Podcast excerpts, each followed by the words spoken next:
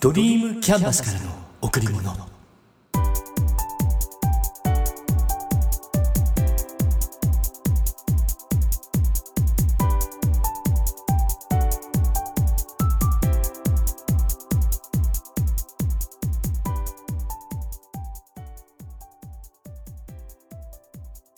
皆さんこんにちは。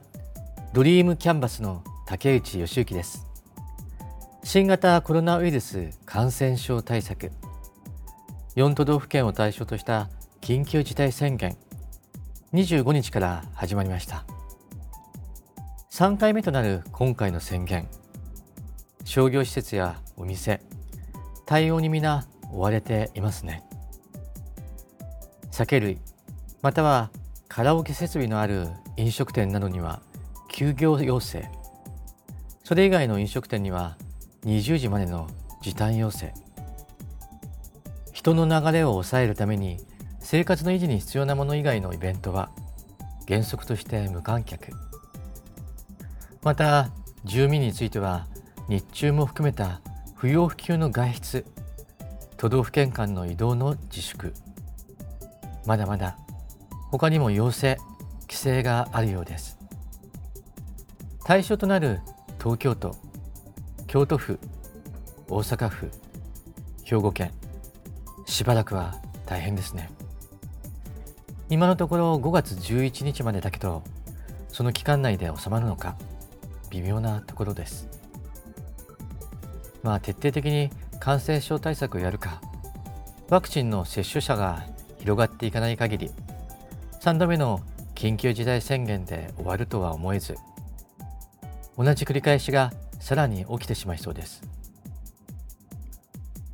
そんなコロナ感染状況の変化に振り回されながら今年も明日から5月に入ります。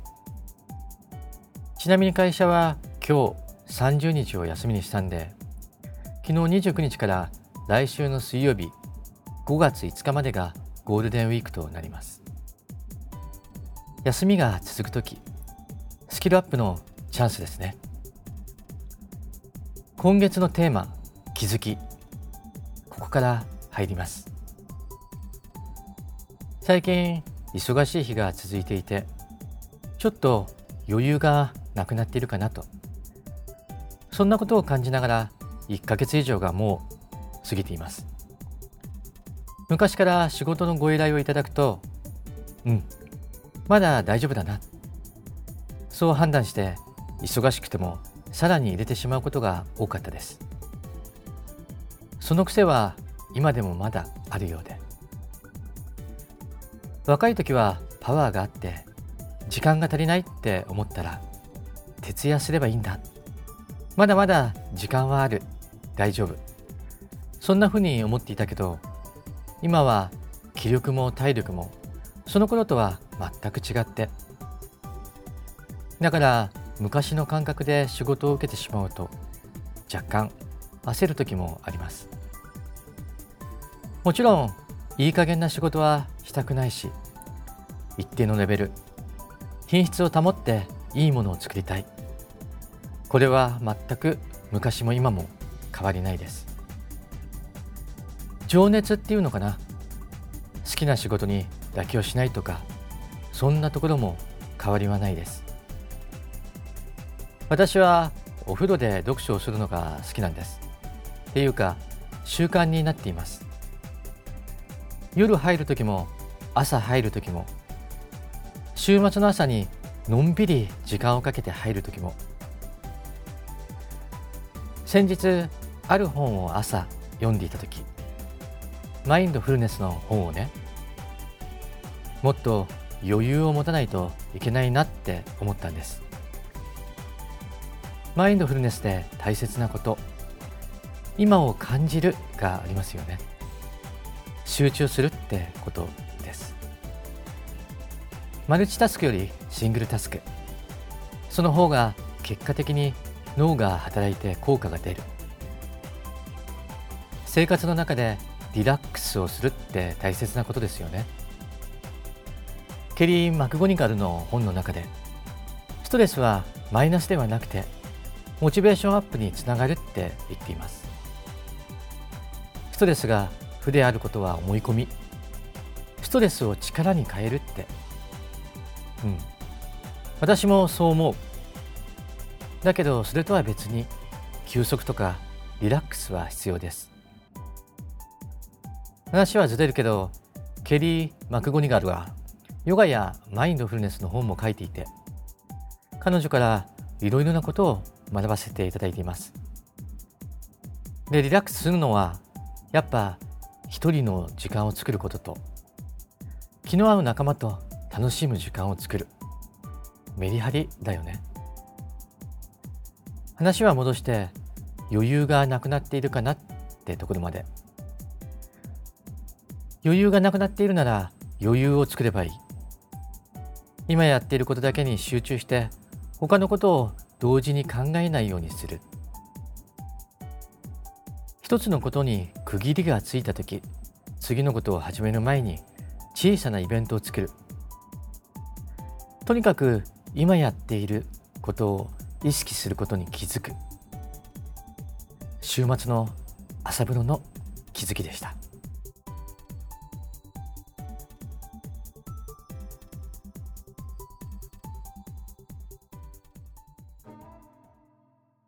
この放送でも何度かお伝えしていますが私の周りの女性パワーのある方が多いです。今日はその中からお二人の話を。まあ了解を得ていないですが勝手に話しちゃいます。まず最初の方医療関係のお仕事をしていて簡単に言うとお医者さんです。ですがご自身で会社を起こしていろいろなことにチャレンジしています。患者さんの診察をします。研修や講演活動を行っています。産業医として企業への指導アドバイスをしています。YouTube へ年間100本近くの動画をアップしています。週に5日のメルマガを配信しています。すごいですよね。でもこれだけではないんです。趣味のピアノ。ご自宅に複数台のピアノがあって。あまずかったかな言ったら。毎日レッスンしています。はっきり言って趣味の世界を超えていますよね。腕前もすごいんです。そして読書家。占い。あとなんだろう。まだまだあると思います。そして5月には本を出版します。本人には言ってないんですけど実は一番最初にサインをいただこうと狙っています。どうやったらこんなたくさんのことをする時間作れるんだろう。起きるのも4時過ぎには起きているようだし朝から精力的にやっているんだと思います。今私の会社でホームページの制作や YouTube 用の動画制作のお手伝いをしています。ほぼ月1回の撮影なんですけどいろんなことを教えていただいて23時間撮影しながら学ばせていただいています。今週の水曜日にはピアノ演奏の撮影をしました。月光の第一楽章から第三楽章。それに加えてその他3曲ほど。間近で手の動きを見ていてその速さと黒の鍵盤を叩く小指の動きにびっくりしました。口を開けて見ていたかもしれない。1時間弱のミニライブ楽しみました。そしてお二人目同じ学びの仲間としてお付き合いをして5年以上が経ちます。日本のエアロビクス第1号。知る人ぞ知る人です。先日65歳の誕生日を迎えました。この方がまた桁外れの意志の強さを持った方なんです。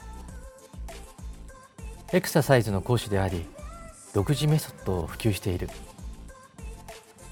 今はコロナ禍のために移動は少し控えているようなんですけど1年前ぐらい前は北に南に動いていました。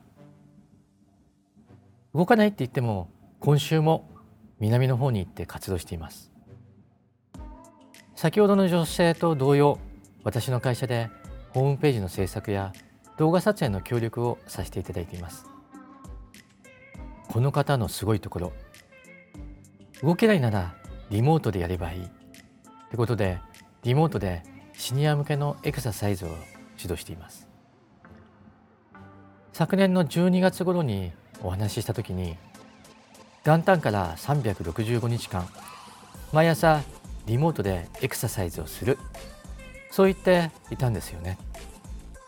この方ならやるだろうってもちろん思っていたんですけど本当に元旦からスタートしてこの4月いっぱいまで一度も休んでいないんです。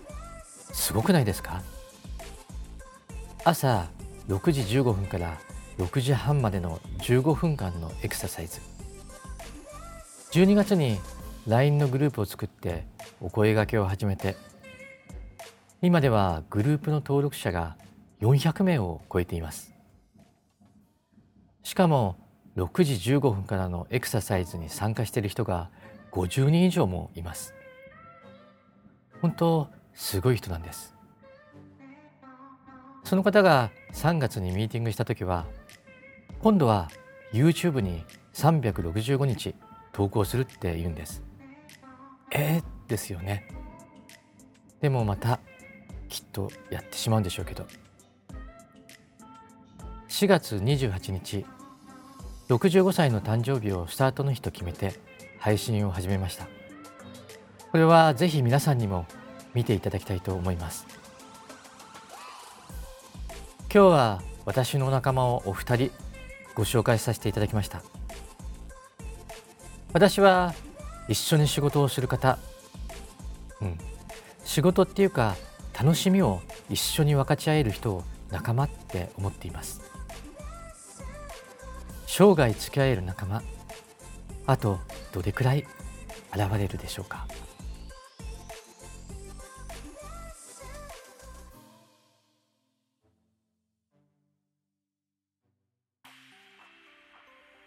ジャニーの法則って知っていますか？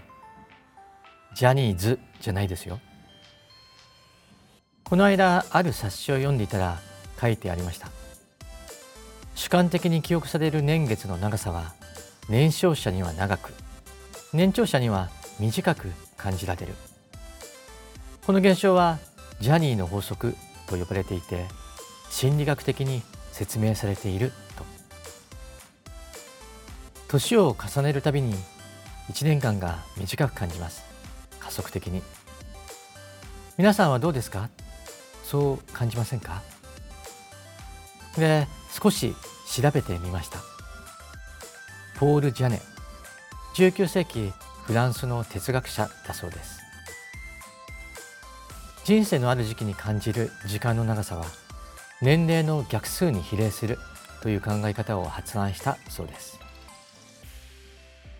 年を取るにつれ自分の人生における1年の比率が小さくなるため体感として1年が短く時間が早く過ぎているように感じられるっていうんです。例えば1歳の時に感じた1年を1分の1とすると2歳の時の1年は2分の11歳の時の2倍早く感じることになります。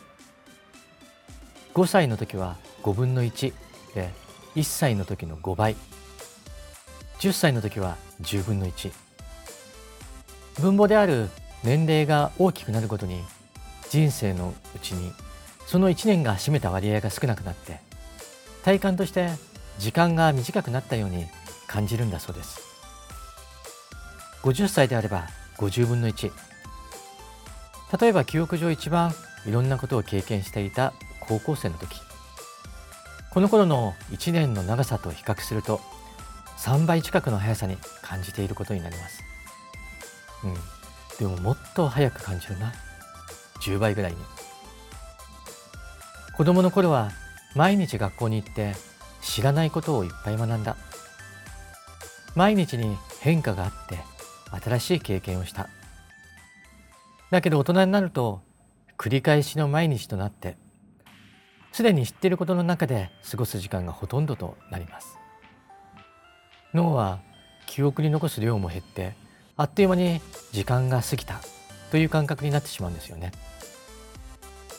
大人の忙しさは決まっているルーティンの忙しさでいろんな体験をしている時の忙しさとは異なります、うん、だから子供の頃のようにいろんなことに興味を持って知らないこと新しい経験をしていれば時間を長く感じることができるんですね。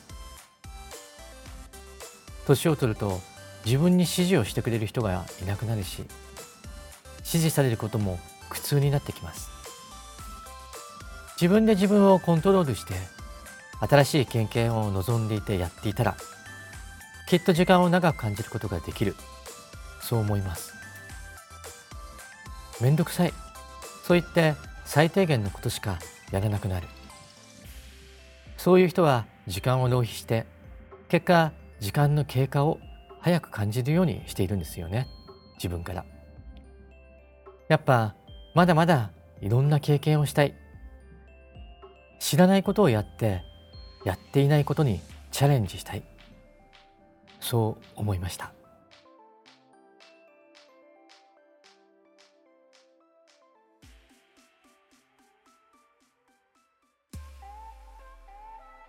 高崎にジュジュが来ました。場所は高崎市の芸術劇場。ホームページを見ると上信越北関東最大級の音楽と舞台芸術の殿堂と書かれてあります。ちなみに2019年9月に開館されたんですけど私は初めて建物の中に入りました。うん。確かに立派な作りでいい感じ。18時開演。ジュジュが登場してコンサートが始まりました。タイトルは「ジュジュホールツアー2021ジュジュ園俺のリクエスト」カバー曲でのライブはリリースされているアルバム「俺のリクエスト」を中心に言葉にできないから始まってアルバムとはほぼ逆順に進んでいきました。もちろん違う曲も間に入れながらね個人的にこのアルバムほとんどの曲が好きなんだけど特に「手紙」「エイリアンズ」「 La La La Love Song」「 One More Time」「 One More Chance」そして「奏」を楽しみにしていました。アルバムでは「奏で」が最初の曲として入ってるんだけど今回のライブではアンコール前のラストの曲として奏でを歌ってくれました。うん。よかったです。また口ずさみたくなる。でも今日はやめとこう。そしてアンコールで2曲が加わって終演。久々の生演奏。生ボーカルはすごく良かったです。ジュジュ好きなんですよね。結構昔から。あの溜めてそして吐き出すような歌い方。最初に聞いたのはまだメジャーになる前テレビで見ました、まあ、テレビに出ていたんだからもう火がついていた頃なんだろうけど。あいいなこの人の歌い方。って感じでした。ジャズのアルバムも好きだし「 Hello Again とか「 Time Goes By とかのカバーも好きです。音楽っていいですよね。コンサートが終わった後余韻が残っていてなんだか歌を歌いたくなっちゃった。ああいうホールでマイクを持って歌ったらどれだけ気持ちいいんだろうなって思っちゃいました。中学の時に女の子にモテたくてアコースティックギターを始めました。文化祭に出るっていう名目で放課後ギターを弾きながら歌を歌っていました。うん。懐かしいなあの頃。今じゃまともに弾ける曲もないし。残念。最近カラオケもやっていないからまた行ける時が来たら思いっきり歌いたいと思います。今世の中はコロナコロナ。いろいろなイベントが中止になっています。今回の JUJU のコンサートも流れに沿っていたら本来は中止なのかもしれない。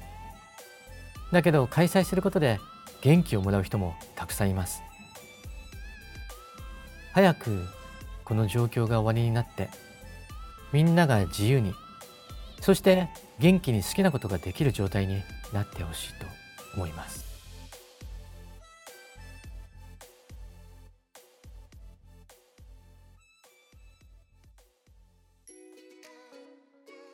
言葉と言葉が通じる人はかなりの確率で心も通じる。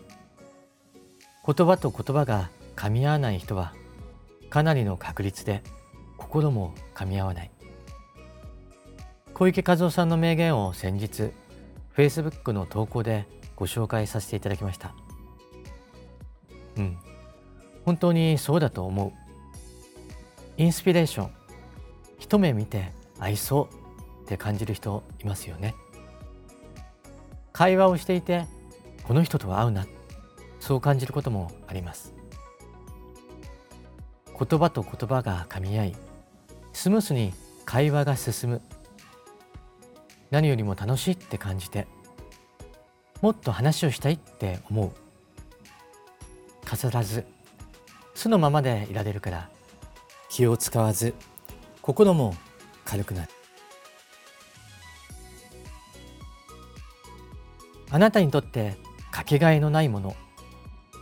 それはあなた自身です。